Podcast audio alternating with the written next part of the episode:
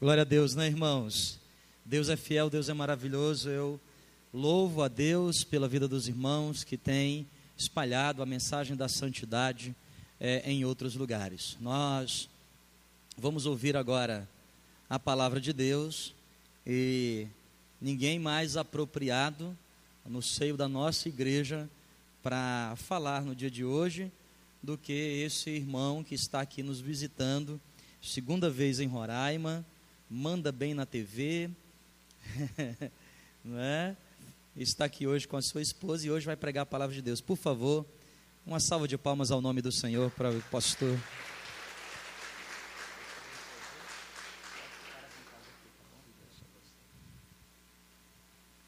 Alegria.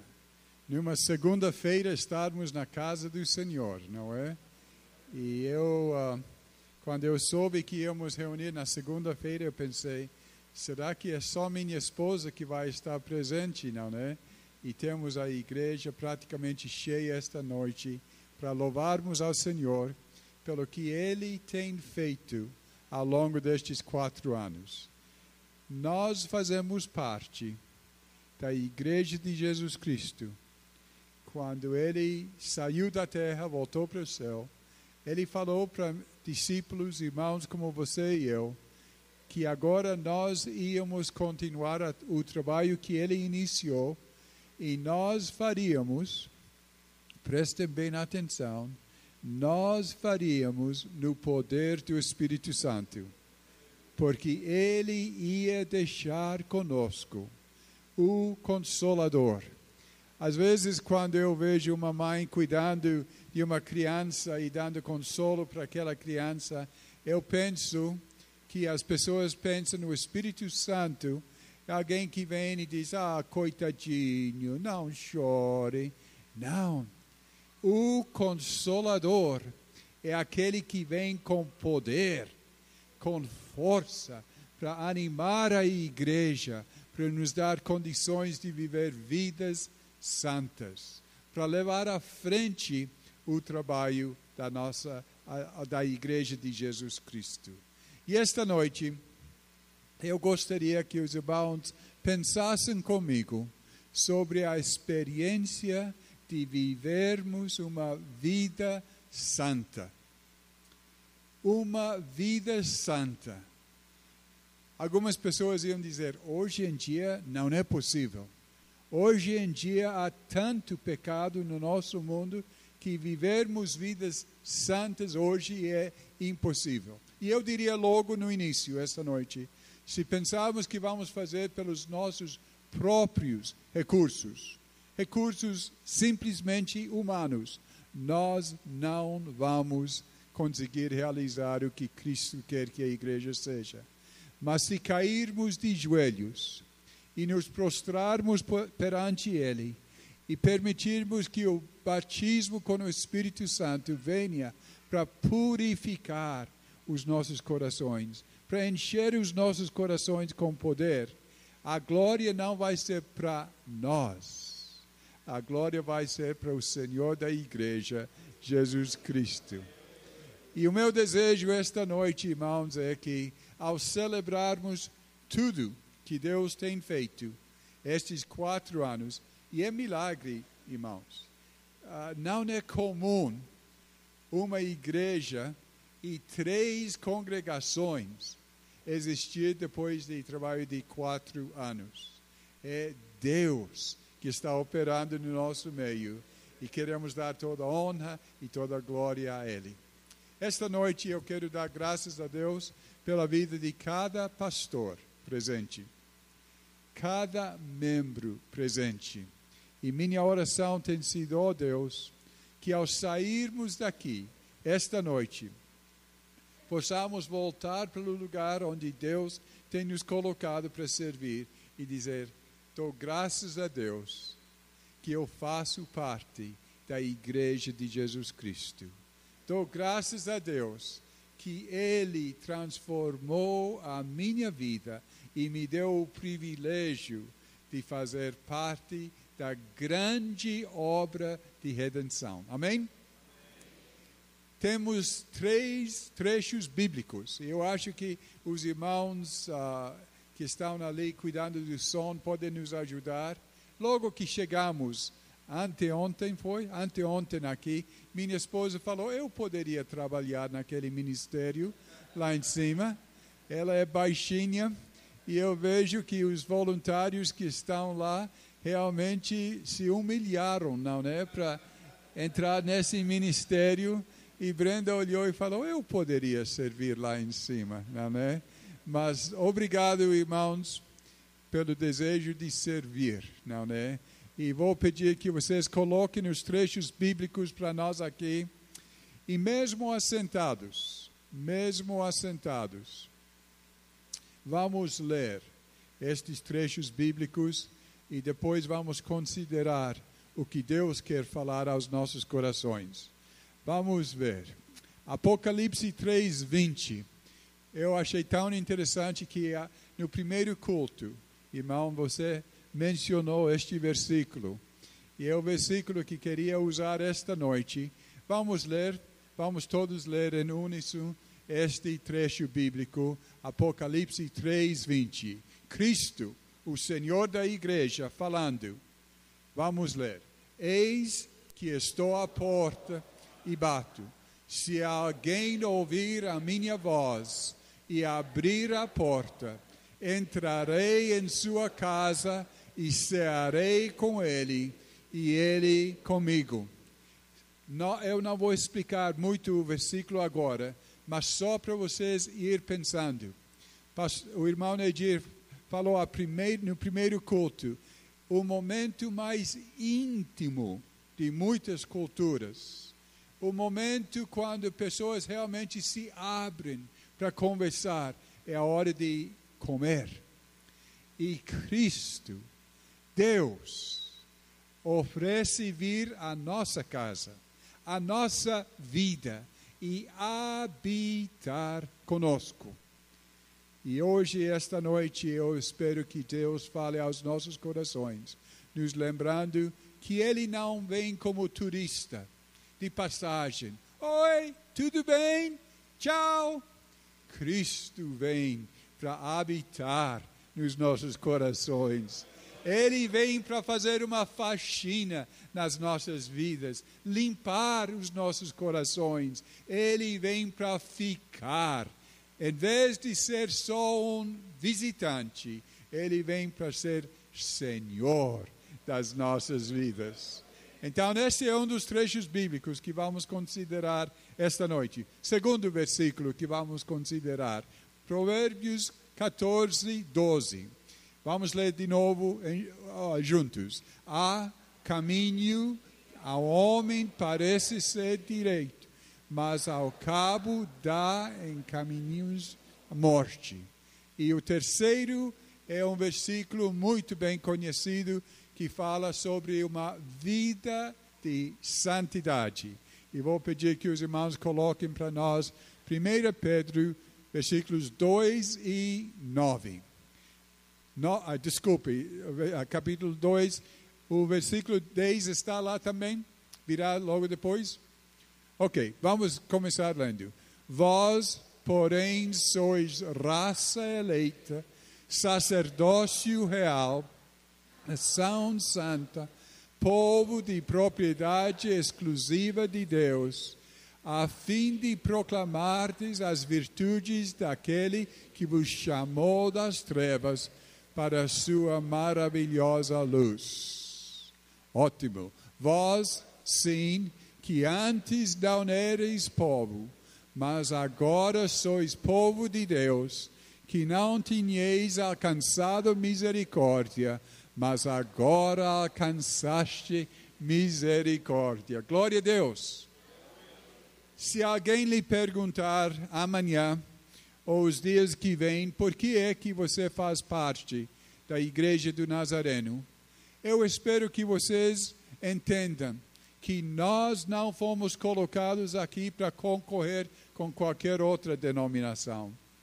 Deus nos colocou aqui para trabalharmos juntos com todos aqueles que declaram a Jesus Cristo como seu único Salvador. Mas nós temos uma missão bem definida. E a nossa missão é para lembrar aos irmãos que entram e entregam suas vidas a Jesus Cristo que Cristo não deseja que vivamos de qualquer forma, mas que Ele exige de nós um compromisso.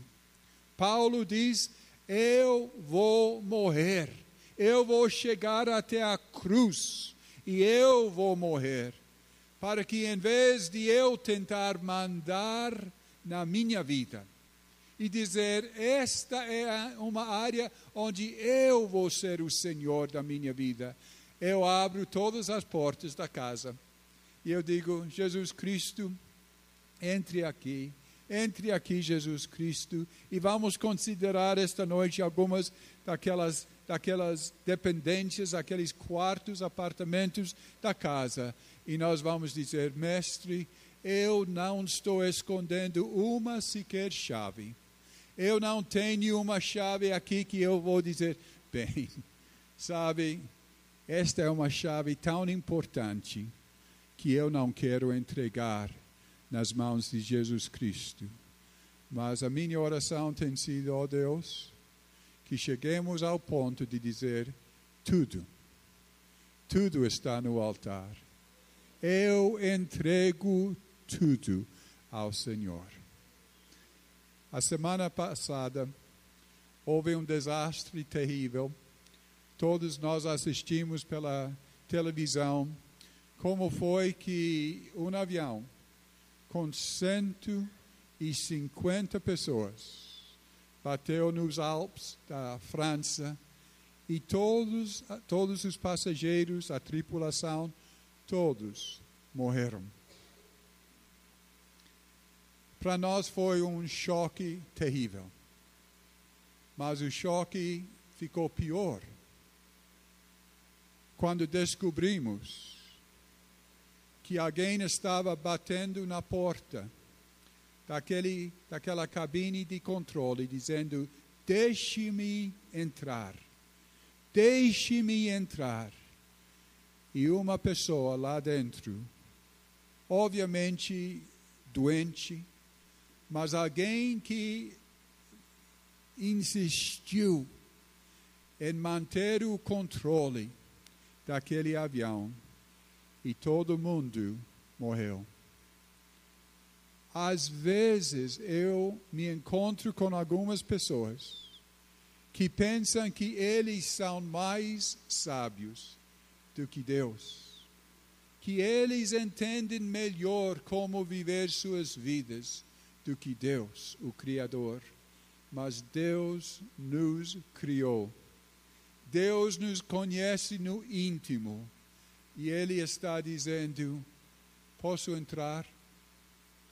Posso entrar na sua, nos lugares mais íntimos do seu coração? Eu posso ser o Senhor daquela, daquela área íntima da sua vida? Ah, pastor, ela é uma moça bonita. Eu vou me casar com ela. Não importa que ela não ama Jesus Cristo. E Jesus Cristo está dizendo: espere aí. Ou você diz: ah, naquela área do meu emprego, a minha profissão. Não, eu quero mandar ali, porque eu tenho medo. E não estou brincando agora. Eu já ouvi pessoas falar assim: eu tenho medo. Se eu fizer uma consagração total da minha vida, Deus vai me chamar para ser um pastor ou missionário. Vocês não vão acreditar.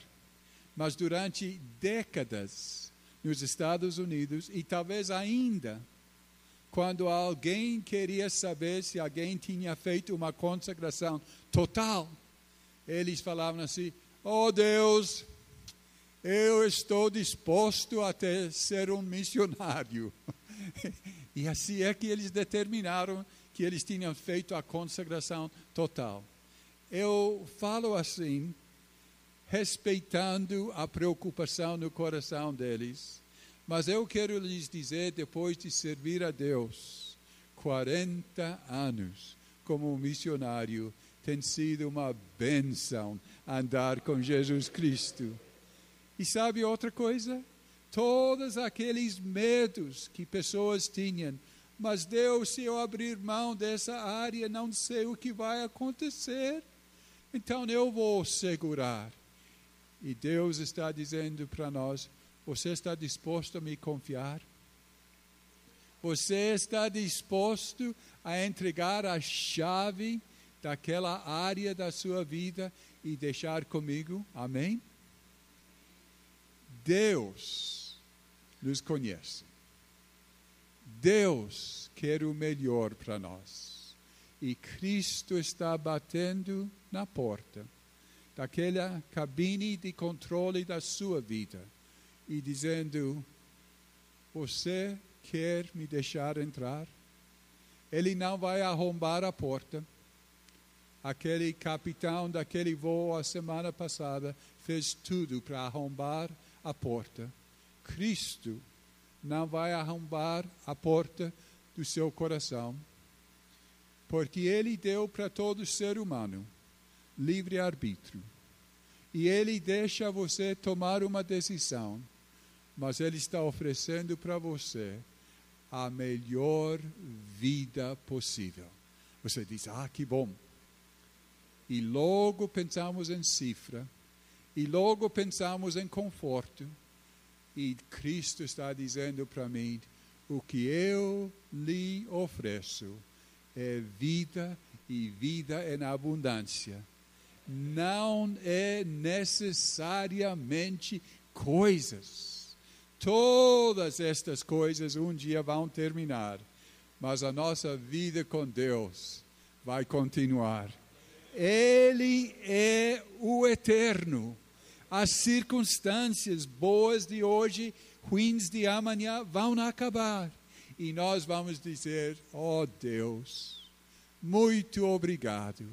Porque quando eu não podia enxergar, quando eu não podia confiar, realmente a tua graça veio e me deu condições de fazer uma entrega total da minha vida.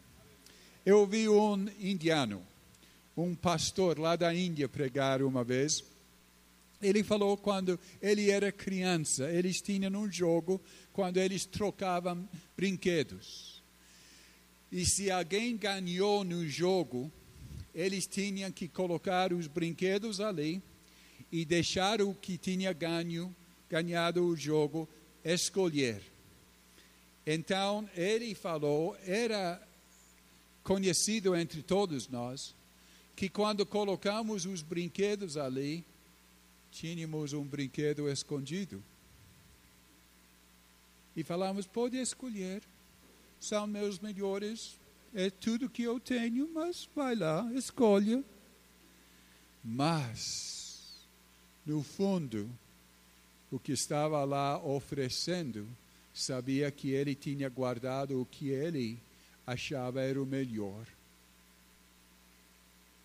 E quando, quando ele veio a ser adulto, e Deus pediu de ele que ele entregasse tudo, ele pensou: ah, eu já conheço esta brincadeira. Eu já fiz assim quando eu era criança. E Deus falou: não, a brincadeira acabou. Agora eu estou pedindo de você uma consagração total. E ele falou: mas eu quero manter controle dessa área e ele entendeu que ele podia esconder.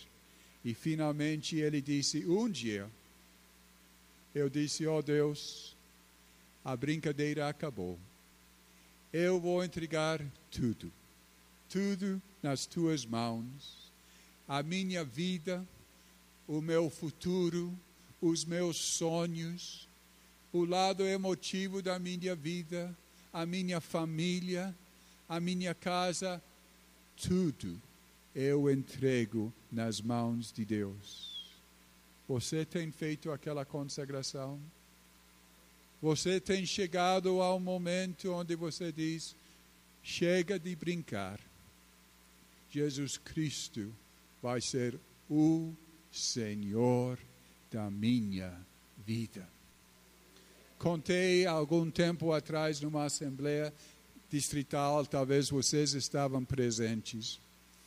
Mas contei sobre um pastor que, por sinal, estava presente no primeiro culto da Igreja do Nazareno em Manaus.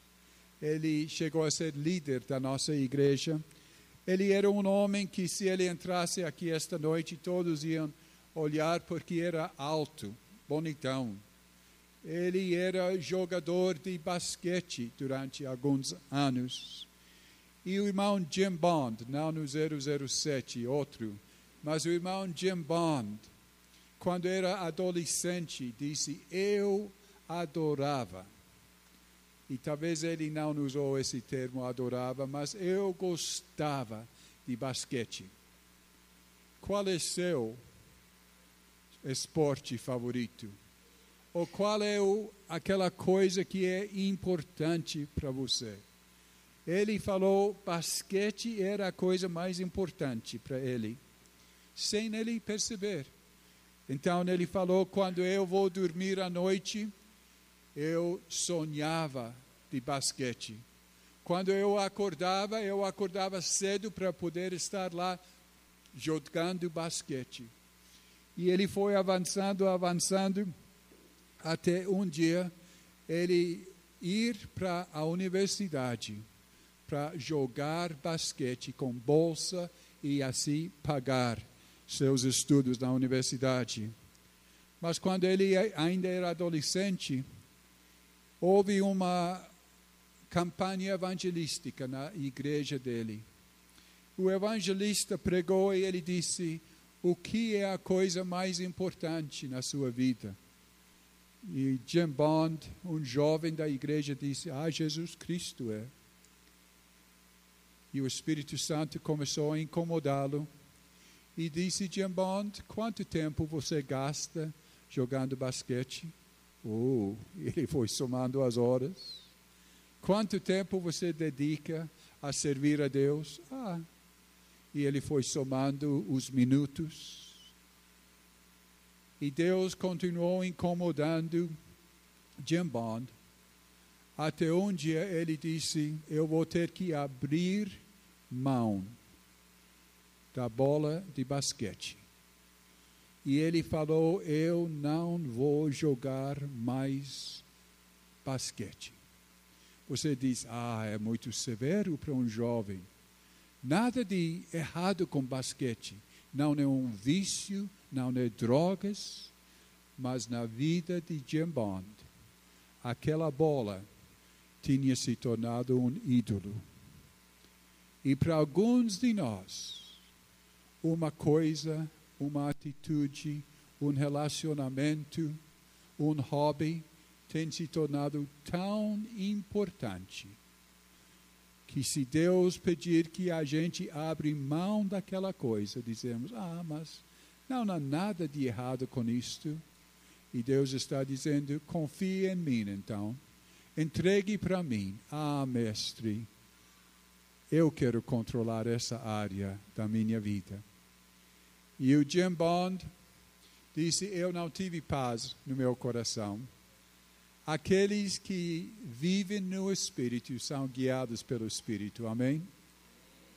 E se queremos paz no coração, quando o Espírito Santo nos incomoda e diz: abre mão daquilo, dizemos: sim, Senhor, amém, eu vou abrir mão.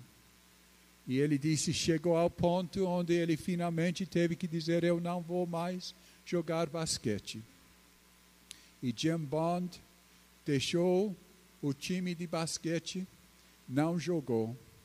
E ele disse: Eu dediquei mais tempo para as coisas de Deus. Os meses passaram. E um dia, em oração, Deus falou para ele da forma tão clara quanto ele falou que ele deveria abrir mão. Ele disse: Jim, eu tenho percebido que para você a coisa mais importante na sua vida é servir a Deus, me servir. Pode pegar de volta sua bola de basquete e continue jogando basquete, mas jamais permita que o basquete se torne o lugar mais importante na sua vida. Estão me entendendo esta noite? Às vezes colocamos coisas, relacionamentos, atitudes como o centro das nossas vidas. E Cristo está lá na porta dizendo: Eu quero entrar, permita-me entrar.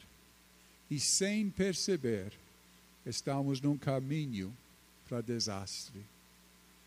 E Jim Bond disse: quando Deus falou para mim, tome de volta a, a, bola de basquete, eu gostei de jogar de novo, mas as, a minha vida agora estava na ordem e as prioridades estavam na ordem certa na minha vida. Jim Bond foi para estudar na mesma faculdade onde nossos três filhos estudaram, uma faculdade, Universidade Nazarena. E quando Jim Bond se formou daquela universidade, o homem recrutando jogadores para uh, Lakers, Los Angeles Lakers, veio e disse: Eu estou aqui representando os Lakers e eu quero que você jogue no time dos Lakers. Já pensou? Para vocês que entendem basquete, seria quase a mesma coisa se alguém dissesse para um de nós: Eu quero que você jogue na seleção do Brasil. Eu não vou brincar sobre futebol ou Corinthians ou outro time assim, não, né? Porque minha esposa ia brigar comigo depois. Mas vamos dizer a seleção brasileira esta noite, não é? E o Jim Bond disse para aquele homem que estava ali para recrutar, prestem bem atenção no que ele disse. Não, amanhã eu estou com minhas malas preparadas e amanhã eu estou viajando até Kansas City para assistir o seminário nazareno, porque Deus me chamou para ser pastor. E ele não foi para jogar com os Lakers, porque Deus tinha o chamado. Você vai dizer, puxa, ele nunca teve chance de jogar nos Lakers ele teve chance de viajar à volta do mundo, falando para pessoas de Jesus Cristo. E a vida de Jim Bond foi abençoada de uma forma fantástica. Esta noite, antes de sairmos daqui, eu quero lembrá-los que esta igreja tem crescido por causa do poder do Espírito Santo. E eu quero lembrar todo mundo que a nossa igreja vai continuar crescendo enquanto o Espírito Santo tem liberdade no nosso meio. Mas o dia que nós dizemos, eu vou controlar as decisões da minha vida, eu vou ficar com uma chave da porta do, da cabine de controle, porque eu quero segurar manche do, do meu avião. Eu vou mandar. Não vamos gozar das bênçãos que Deus tem para nós, como membros desta igreja, e esta igreja não vai avançar. Eu quero lhes perguntar esta noite: você está fazendo como aquele irmão indiano, escondendo o melhor e guardando e dizendo: Eu vou controlar. Ou você está dizendo: Eis-me aqui, Senhor. Use-me para a tua honra e a tua glória. E Deus vai dizer: Eu estou aqui do teu lado, abençoando. O poder do Espírito Santo vai usar sua vida, não para tornar você uma pessoa como celebridade mas para tornar você cada vez mais como um servo do Rei. E você vai encontrar alegria em servir a Ele. Oremos. Nosso Deus, eu dou-te graças por todos os irmãos que ao longo destes últimos anos, tem dito: Eu quero que Cristo seja o Senhor da minha vida. E quando os momentos difíceis têm chegado, eles não tentaram tomar de volta o controle das suas vidas e dizer: Ah, eu vou cair fora. Mas eles têm permitido que Deus, o Espírito Santo, oriente, ensine, corrige na vida deles. E estamos olhando, ó Deus, para os anos que vêm. E queremos te dizer esta noite, humildemente, prostrados perante a cruz de Jesus Cristo, queremos te dizer, ó oh, Senhor, continue sendo o Senhor da minha vida. Eu não quero tirar nada do altar. Eu quero consagrar tudo que tu tens me dado. E eu quero que tudo que eu tenho seja para avançar o teu plano para a minha vida, para avançar a tua igreja aqui na terra. Muito obrigado, Espírito Santo, pela forma que tu nos corriges. E ao sairmos da tua casa esta noite, queremos andar em obediência a ti, para a tua honra e a tua glória. Amém.